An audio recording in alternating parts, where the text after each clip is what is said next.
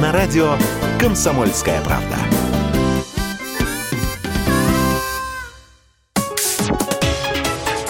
Политика на радио КП. Владимир Варсобин, «Комсомольская правда». Соболезнования Александру Гилевичу. Он скорее романтик империи, чем классический философ, но теперь это не имеет значения. Дело, конечно, не в Дугине. Логичное продолжение того, что происходит сейчас с человечеством.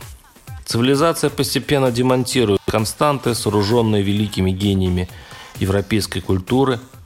Она, оказывается, теперь вовсе не расположена продолжать движение к просвещению, гуманизму и свободе, а возвращается к проверенной временем средневековой идее, что за слово неплохо бы и убить. Даже если у твоего противника в руках нет автомата, а лишь свое собственное, но хорошо растиражированное личное мнение, с ним воюет по всем жестоким фронтовым правилам. Ты против действия своей власти – тюрьма на родине, против чужой – бомбу под капот тебе приладит противник.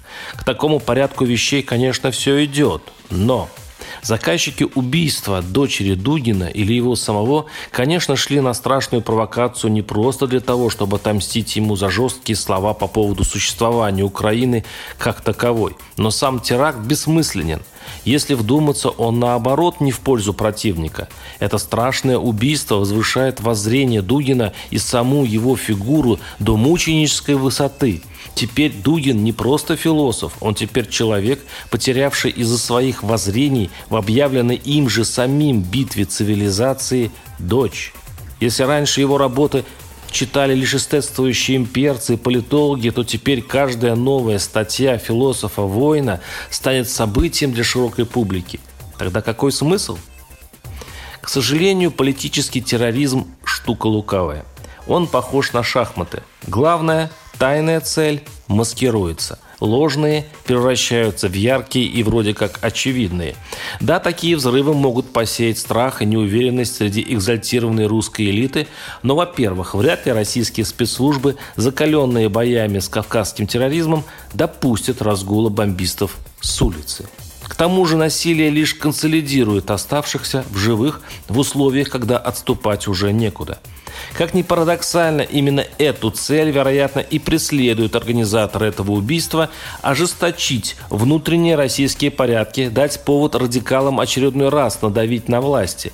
Ведь все знают мечты радикалов, чьи нервы от долгого ожидания блистательных побед в последнее время сильно расшатались. Желания их просты, но настойчивы. Диванные воины часто ищут будущее в туманной идее русского порядка, русской идеи и русской же цивилизации, что на деле деле представляют банальную утопию по мотивам сталинского социализма, саморазумеющимися репрессиями, иллюстрациями, чистками и мобилизационным кровавым бардаком, который ужаснет ту часть мира, которая все еще нам сочувствует. То есть спровоцированные терактами российские власти в теории способны еще глубже погрузить страну в реакционную тьму, где будет торжествовать не здравый смысл и закон, а цензоры, прокуроры и тюремщики.